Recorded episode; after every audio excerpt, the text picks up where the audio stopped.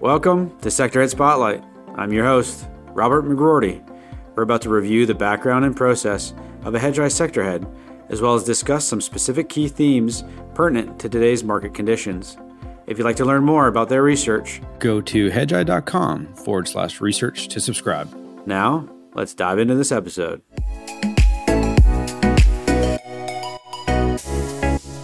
Welcome to Sector Head Spotlight. This week, I have the great company of our industrial sector head, Jay Van Sciver, with us today. Thank you, sir, for joining. Uh, appreciate it. And for those at home, if you haven't watched any other sector head spotlights, they're all in the playlist on YouTube. I uh, encourage you to go watch them out. Last week we had uh, our head of research and sales, uh, Daryl Jones, on. Uh, great, great background uh, of both Daryl and everything that's going on here at Hedgeye. But more importantly, today it's all about industrials. How are you? And materials. And materials. And industrials and materials. Uh, how you doing, Jay? Good. We're yeah we're busy. Uh, heading into earnings season. Uh, we get a lot of uh, conferences this time of year. You get analyst days like FedEx this week, so there's a lot to go through. Awesome. Yeah, so again, for those that may not have uh, watched any prior episodes, the, the general process here is uh, we're going to go through a little bit of Jay's background, get into his actual process and how he uh, formulates, kind of, uh, you know, narrows down all the ideas out there and the, the, the great companies that he could cover. Uh, and then we're going to go uh, touch base on uh, some key themes for 2023. So with that, Jay, uh, I know you've been here for quite some time. And that's one of the beauties of hedge Hedgeye is that the tenure, I think Bloom told me, is seven seven years is the average tenure here at hedge Hedgeye. Uh, and I know you're longer than that, but uh, what's when did you officially join Hedgeye? I was born at an early age. Yeah, yeah. I, I, joined in 2012, mid 2012, uh, and uh, I guess I had been on the buy side a long time. And uh, a friend of mine, a close friend from uh, from college, told me to go and talk to Keith. I went and talked to Keith, and he pitched me the idea of remaking the sell side, and that we could do a better job and it sounded like an enormous market that is usually very badly served. If you look at what Adam Jonas puts out in Tesla or whatever, it's just like, oh my God, this passes for research. Um, and the conflicts are deep. Uh, the conflicts remain unresolved very often. Uh, and the goal was to put out a product that uh, would be uh, more sophisticated, actual buy-sider, uh, would cover the space for a dozen years, you know, coming in to uh, provide more sophisticated, more transparent, totally unconflicted work. Yeah. Uh, and that has been very successful. I think it'd be hard to look at the growth of the firm and not conclude that. Agreed. And when you were on the buy side, were you always covering industrials and materials, or was that a pivot that you made here? No, I, I was. I started out um, as a chemist. Okay. Uh, I'm a I'm a lab worker uh, by by training, academic, uh, but I could program because uh, that's sort of like a standard skill. So I, I got a, a job I didn't want to work. Uh, I didn't, as it turns out, turns out like working in a lab. Mm-hmm. Uh, so I left college uh, and got a job, uh, and my job was at uh, Brown Brothers Harriman, which is a very wonderful place. Uh, I guess it would be called a white shoe private bank downtown, mm-hmm. with a long history. and I was put into buy side equity research into a, a, quantitative role the whole interview process was, uh, I think, consisted of me explaining parts of quantum mechanics to the head of equities and him being interested in it and thinking that I was smart enough to do uh, that, which turned out to be a very easy job. So I wrote a program to do that job for me, and then I didn't have anything to do. So I got apprenticed to the uh, industrials analyst there, who had uh, been an industrials analyst for decades mm-hmm. uh, and had a really unique perspective. Like he could talk about, you know, the 1970s like they were yesterday. So when you look at a lot of our material, uh, it has a longer history to it, a longer set of definitions of a cycle, or uh, I think a bit more perspective uh, on how things actually work and play out. Uh, and that in part reflects some of that initial grounding, and then the fact that I've just been doing this for more than two decades now and have seen a lot. Um, but yeah, that's how. And then he retired. He was uh, an older uh, guy, and I took his coverage, and that's how I ended up being an industrials analyst on the buy side at a, uh, and it was also the dot com crisis, so nobody wanted to spend any money hiring somebody expensive, and I was cheap, and I didn't seem so bad, uh, so they uh, they gave me the the job. That's awesome. That's awesome. Hi, Robert McGroarty here, Director of Subscriber Development at Hedgeye. Hope you're enjoying our podcast. Start generating alpha with our suite of Sector Pro investing research products. Dive deep into retail, industrials, technology, and everything in between with exclusive access to the sharpest analysts and actionable ideas on Wall Street. Go to hedgeye.com forward slash research to subscribe. Enjoy the rest of this episode. So you've gone through the the big the, the, the BRICS boom, I guess, right, of uh, the materials wave there in the in the 2000s, and uh, then kind of the you know because you've gone through multiple cycles, I guess, is what I'm Oh, yeah. is what I'm trying to get at. no, it's uh, you know, it's it's funny. Um, people say consensus is always wrong. That's not that's not right. Consensus is always consensus is generally fairly right, and then you you know, people say things that seem incredibly naive. Like if everybody in you know China bought a washing machine, it would require this much steel, and you're like, wait, it actually would. Oh my God, people are going to need more iron ore.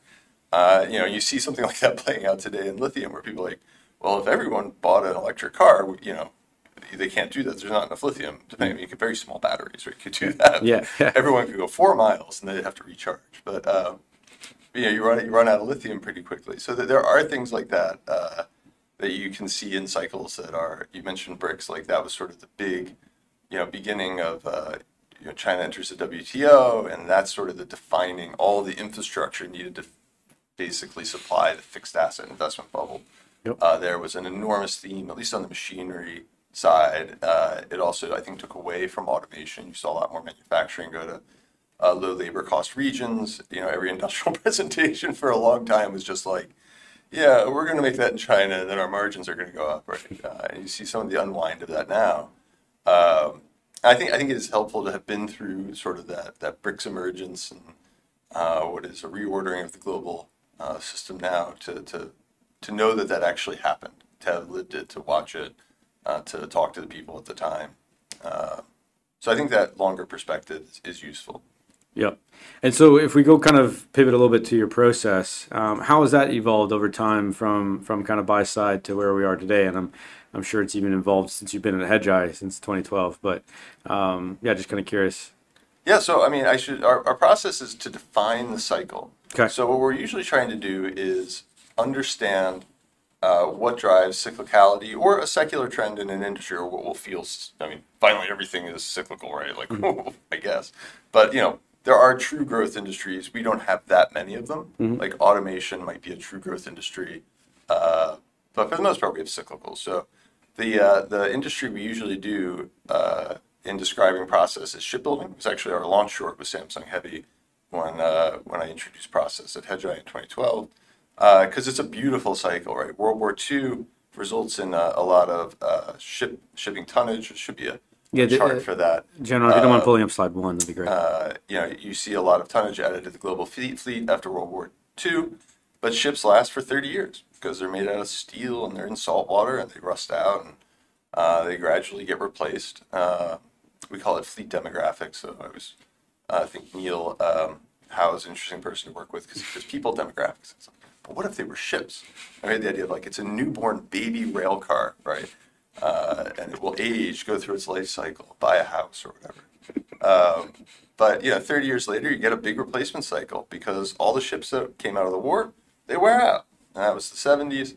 Uh, and then you know you have another uh, 30-year cycle of, of those get replaced. Uh, peaks out very clearly around 2011, 2012 when we put uh, Samsung Heavy on Best Ideas as a short, and it promptly went up, aggravating the sales team. Uh, but later, I think it's down something like 80% since then. So it- you know these are these are longer term calls. Like this isn't you know uh, a signaling market microstructure type of approach. This is something that is tangible really long term in the case of shipbuilding. Uh, you can know that in uh, whatever it will be in uh, 2045 that you should buy uh, probably Chinese shipbuilders, assuming that we're all still here and there's public equity in Chinese shipbuilders to buy, uh, because there'll be another replacement cycle. All of those, uh, you know, the cohort from call it 2002 to 2012, those ships will wear out, they'll be replaced, unless we're going to stop shipping things, which is very improbable Um, and uh, that will be a great long. It'll go up 10x or something like that uh, in you know eight years, and that's a perfectly acceptable return.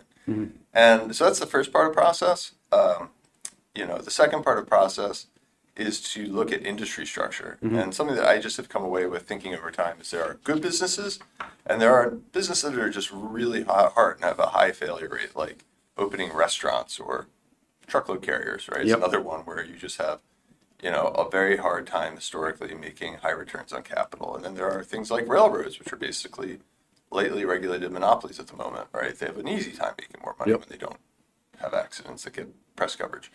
Um, you know, so I, th- I think there are places to, you know, generally, in my experience, it's a lot easier to bet on a good business than a bad business. That doesn't mean that you can't get outlier returns in 90s airlines from peak to trough. It's just, in general, you're going to have an easier time being long good businesses and short bad ones. Your, your hit rate is going to be higher. It's a, you know, it's like, uh, you know, trying to play blackjack with, uh, you know, hitting on an 18. It's like, uh, it's just, it might work. You might get your three, but you probably won't. Right? uh, so that's the second part. And then I am, I'm not, I would consider myself like a, a value guy, not in like a, I buy cheap stocks and that's all you need to do way. But I do think that there is this idea of alpha in the market that's theoretical and uh, a useful way, you know, a useful heuristic, a rule of thumb to think about things. And, you know, if, if you have a company that, um, and I'm not like, you know, a, a value person who thinks that like it's everywhere and always it has to be a value approach, right? Because I lived through the financial crisis. I saw things trading for, you know, less than liquidation, less than, uh, you know, net nets were, were all around and you would buy them and they would promptly go down on you. Uh, so that was a you know humbling moment. Oh my God, it's a net net. This is fantastic, right? Where current assets minus current liabilities exceeds the enterprise value. Um, and there are ways in which you know even value can not play out, right? It can be very tricky. Uh, what you think is cheap is cheap for a reason is very often the case. Uh, but I do think that there are, are moments when if you're looking at uh, you know uh, valuation anomalies uh, between, for example, A and B shares, right? Uh, two classes of stock. Uh, in the case of VW, I think it's like an amazing example right now where you have Porsche is trading for, which owns 75% of, or uh, VW owns 75% of Porsche. Porsche is trading for more than that 75% stake is worth, and it's only 11% of VW revenues, right? It's a small part of the total mix, a company that's net cash. Uh, that's, you know, the kind of thing where, like, if you like the auto cycle, that's an interesting and important thing to observe rather than looking at the valuation and realizing that oh whatever you think about the cycle is probably already priced in or whatever like you're not that insightful right? That's i think a useful indication as to what the market is expecting. And the parts of my process that have really adapted um, i mean we always had a macro context right? You couldn't have gone through i was at a long short fund through the financial crisis and like you know, we launched in uh, early 08 it was amazing, right? Like there's so, like ball was cheap. There's so many amazing options and like, why can't everyone see this, this stuff going on? It was very slow to play out. So when people talk about, oh, you know, the market's done with whatever the cycle is like, I don't know. It took a really long time in 08 to play out. Um, you know, so I think you have to, I was always macro aware, but making it like an explicit part of the process is a relatively, you know, new development uh, because I do think that uh, not even just the company performance, but just security selection varies so much based on macro regime, right? That everyone's going to plow into cyclicals last year. Why? Because they have long backlogs, right? Uh, and now they're all going to plow out of them. Why? Because those backlogs are going to go away. I know that from macro, right? I can get a decent macro forecast. Uh, that's, I think, an important perspective advantage in terms of how you position uh, according to sort of the risk factors for uh, the sector. Uh, and then the other thing we've done, and I guess we always look to things like used equipment prices or like higher frequency data sets, uh, you know, before joining Hedgeye. But we have a data collection team here. We have great access to, we have some more money to run these like, surveys than I used to. Uh, so like we run, um, for example, a Tesla survey uh, which I think we have in the slides, you know, so we can see how the brand is is is faring over time, uh, you know, and whether or not people want to buy electric cars. These are important uh, indicators that we can that these aren't company reported data sets. These are things we can do on the data collection side, looking at. I mean, app data is the most common, or credit card data, things like that. Or people, people use. Hedgeye has been, when we don't even share all of them, remarkably clever uh, at coming up with alternative data sources that because you get in the middle of a quarter, right, and you're position is, you know, uh, down 4% relative. And you're like, I don't know. What am I doing here? Like, is this just a waste of time or whatever? And if you have anything that gives you a better than guessing uh, uh, sense of what's going on in terms of the company fundamentals, which are like they see in earnings, that kind of stuff, it can probably improve your odds, right? I, found, I found it very helpful uh, in terms of decision making at moments where there isn't a lot of other clarity or uncertainty. The market's telling you you're wrong. Maybe you are wrong, and this data is bad, and you should dump it. Uh, or maybe the data is really robust, and you should hang in there, right? Like, uh, you know, climb the mountain or whatever you're supposed to do, right? Uh, my, my daughter said climb the mountain I thought was funny.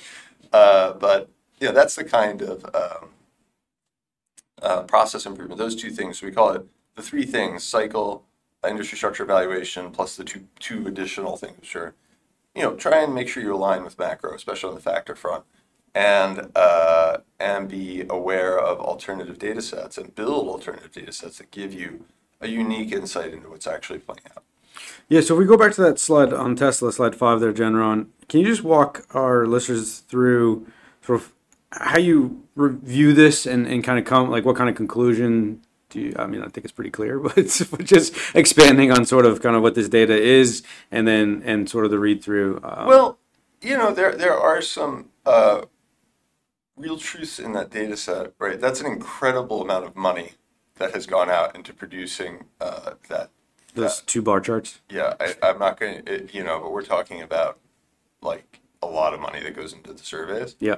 Uh, and it's pretty high frequent. We do it pretty frequently. But what's nice is we have a consistent data set. So we have a consistent data set about whether or not people want to buy electric vehicles. We mm-hmm. have surveys on uh, different brands. People are really only interested in Tesla. And one of the things that's interesting is if you looked in 2018-19 at the survey data, uh, you know, it's a really good brand. Mm-hmm. It it has generally fared very very well, uh, you know, through that period, and it's not surprising that they were able to sell a lot of cars. Um, and then as you get into more recent data, it's not that surprising uh, as you get into 2022 that they have inventory problems, right? That they're not selling as many cars because the brand is more politicized than it used to be. There are I think the most important dynamic is more alternative vehicles from Mercedes, Porsche, Audi, BMW, mm-hmm. right? You can now go and buy a Rivian or a Lucid or whatever mm-hmm. it is. There are a lot more options, whereas in 2019, there were very few plausible electric cars that you could buy that were like you buy an uh, a Bolt, an I-Pace, and then I struggle. like I can't remember the other ones. Um, oh, Leaf. Uh, I can actually come up with them if you give me it's not really very important. Um, so, you know, I think that that tells a story that confirms, it provides a bit of quantification of um, what you would expect to see in terms of competitive and industry dynamics, as well as some of, um, you know, some of the other issues around the brand. Yeah, makes sense. And, and yeah, I mean, as you pointed out, it, it goes from kind of a, a top quartile type brand awareness and, and to you know bottom third basically. Um, yeah, and, and and just to be clear, like 38 is still a very very robust number, very good brand. Uh, yeah. You know, and that's something if we're bearish on Tesla that we need to hear. You know, that's something that we need to look at and be like, okay, even though this guy has done all this stuff and there's these great competing vehicles and there's these other factors like the subsidy went away for a while, like still did pretty well. Like it's still you know Yep. Uh, it's still, and that, that's an important. Uh, it, all the data should not point in uh, in one direction. If that were at zero, and you know, 100% negative responses, and inventory, they weren't selling, they wouldn't be selling any vehicles, and uh, we wouldn't be having this conversation because the stock wouldn't be there, It wouldn't be topical, right? Yeah, exactly. Uh, so there's always going to be good things and bad things, confirming evidence, disconfirming evidence. The most important thing is to focus a lot on the disconfirming evidence. Yeah, and so if we just pivot a little bit to kind of, kind of the outlook for 2023, uh, you have a great slide here, slide four, Genron, about uh, how industrials follow the Fed higher and yes. lower. Uh, so I think that's a, you know very topical, obviously, with uh, the Fed and, and what they're doing with rates, and certainly you know our view here at Hedgeye, which would be you know higher for longer in terms of the the the, the uh, you know the front end of the curve. So, so the two year is a good proxy for that.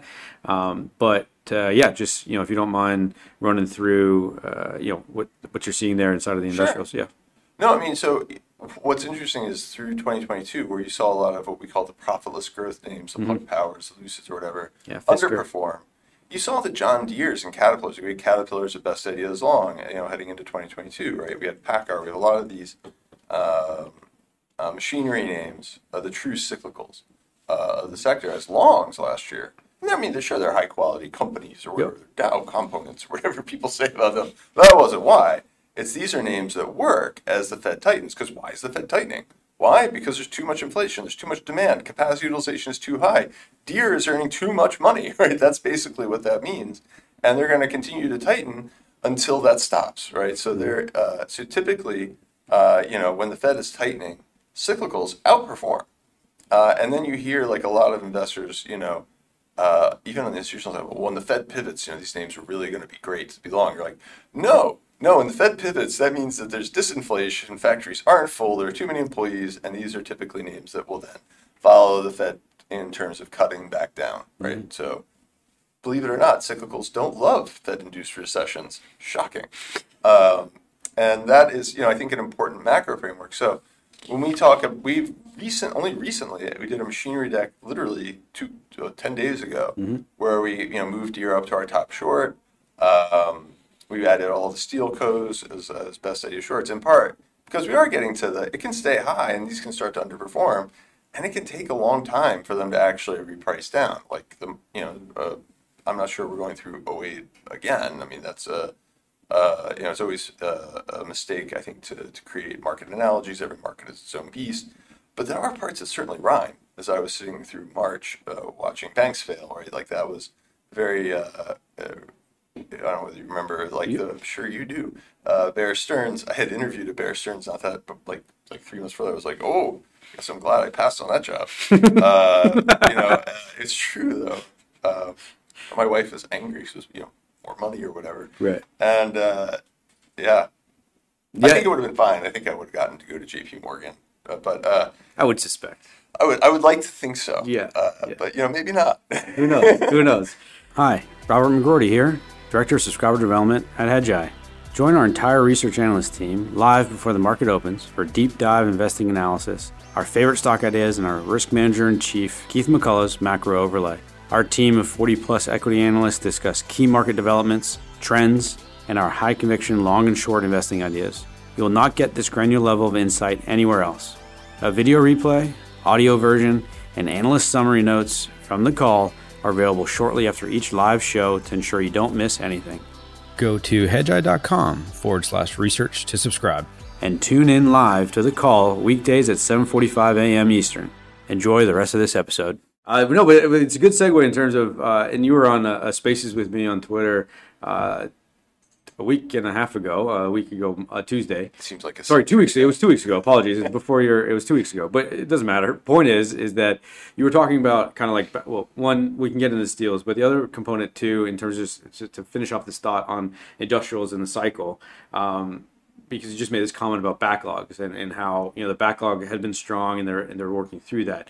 Uh, but for those that maybe didn't uh, you know uh, tune into our spaces, uh, do you mind just walking them through how that backlog cycle cycles? Uh, in- Yes. in, terms of what we are seeing today and, and how it's pivoted from 2022 to kind of like Q1 here in, in 2023. No, it's it's actually been a really unusual cycle uh, in manufacturing because it's very rare that you can't go out and buy as many cars as you want off a Ford lot as at any time, right? Uh, and supply chain difficulties really did um, undersupply a lot of markets, uh, and orders for industrial goods really did accumulate, uh, and that is. Um, the, that is an unusual dynamic, right? And in general, uh, cyclicals trade on orders, not revenues, not earnings. Like I don't care what any of these guys are going to report in terms of EPS. I'm going to look at the backlog, and I'm going to take you know it's going to be revenues plus or minus the change in backlog, right? That's going to be your implied orders. Uh, and if that's above sales, then sales are increasing. And if orders are below sales, then sales are decreasing. And that's your book to bill. And uh, that's what that's what counts at the end of the day for most cyclicals order and the outlook for orders is, is what matters. So, uh, but you end up occasionally where the line is so long that people don't focus as much on orders. They focus, oh, well, I mean, they're sold out for 2024. I mean, finally, if you're sold out to 2030, like, yeah, I guess your orders don't matter, right? Like, it doesn't matter.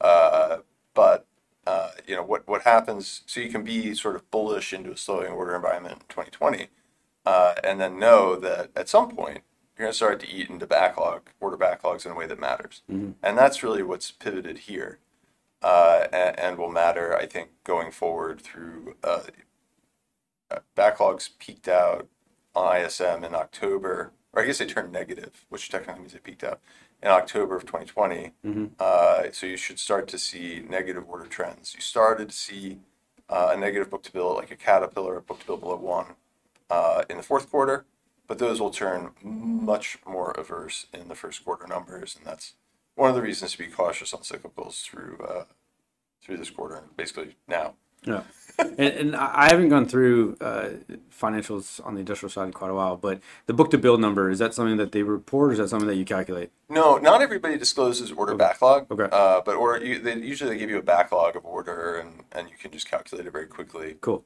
Um, and that's uh, that's important. Cool.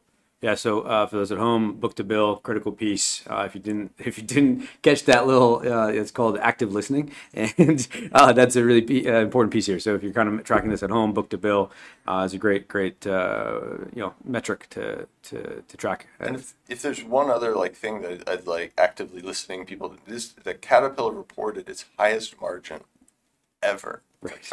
not quite a century old company in the fourth quarter of this year, mm-hmm. uh, of 2022, so last year, yeah. fourth quarter, uh, cyclicals are reporting all-time highs in margins. Yep. Are not that's not bullish. That's usually you want to buy cyclicals when they're ideally at an infinite PE because they're losing money or an undefined PE, uh, and you want to sell them when they're at low PEs and you know reporting peak margins. So. Uh, I think the risk, like the upcycle, is very powerful because of the supply chain difficulties. Another dynamic, uh, which we could talk about, is uh, the narrowing of competitive geography, which contributes to those high margins, which I think is um, slide five or six uh, that we had uh, up there. I don't know if that's useful. Um, there, that's a good one. Yep. Uh, so, you know, what's interesting about these markets uh, for, for industrial products is very often they're global, right? So, cement is like the classic local market. Like, nobody's importing cement from like you know Nigeria to the U.S. because it's just it would cost a fortune. Mm-hmm. So typically, you know, we think about cement as having a 50 mile geographic competitive range, right? Like, okay. if somebody's 200 miles away, you're not competing with them in cement because it's just too heavy to too cheap to ship around. Hmm. uh, I mean, there may be exceptions that we can put it on boats and things, but for the most part, if it's not on a boat, it's pretty narrow. Uh, when you have shipping rates that blow out like they did during the fi- uh, during the uh, the COVID period where you had snarling at ports and intermodal terminals and things like that, the price of shipping blows out, and the competitive geography for all industries narrowed enormously. So instead of steel, you know, competing as a global industry, suddenly it was competing as a domestic industry, and then everyone starts talking about reshoring. Because of course people are ordering domestically. You couldn't possibly twelve pay twelve hundred dollars to you know for a container to ship a steel toaster to the U.S. Like it would just be too expensive. Uh, and you see that for steel very clearly in, in, a number. You saw it in 08 when Baltic Dry went nuts. Uh, mm-hmm. you saw steel profits and steel stocks increase quite a bit. The dynamics are a little different uh, in this particular cycle because uh, it was really a supply chain difficulty in addition to shipping. Uh, and there is a reshoring story that gets going, part of which is very true, right? Part of reshoring started back in 14, 15, when one, it just became more expensive to produce in what were formerly low labor cost areas, and two, um, uh, because I think uh, automation, a lot of technology has made it more attractive to produce in, and tax policy and other policies made it more attractive to produce uh, in Western Europe and the U.S. Uh, so the other part of it is just, you know, it became too expensive to import things, so people bought things locally. That has since reversed. So a lot of those names, I think, are the most vulnerable, the ones that were uh, like steel, subject to reduced international competition because shipping rates were too high, and are now facing a renewed surge of, you know, cheaper overseas products. Yep. No, it's a yeah.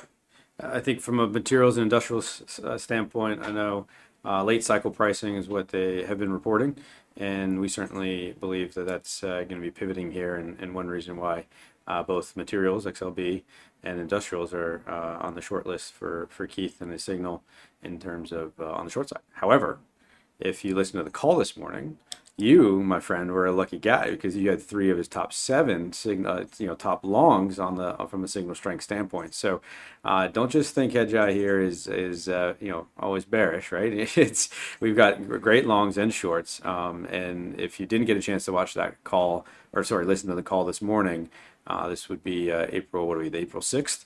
Um, I would really encourage you to do so because it was a great, uh, you, you and Keith had a fantastic conversation this morning on uh, both, uh, some, yeah, on both, both your longs and then also on some of the shorts too. Yeah, one of the problems with covering industrials is we talk about these machinery names, and that's what people think about when they think about industrials. But in fact, the real role of industrials in the S&P is to accommodate whatever doesn't fit into another sector.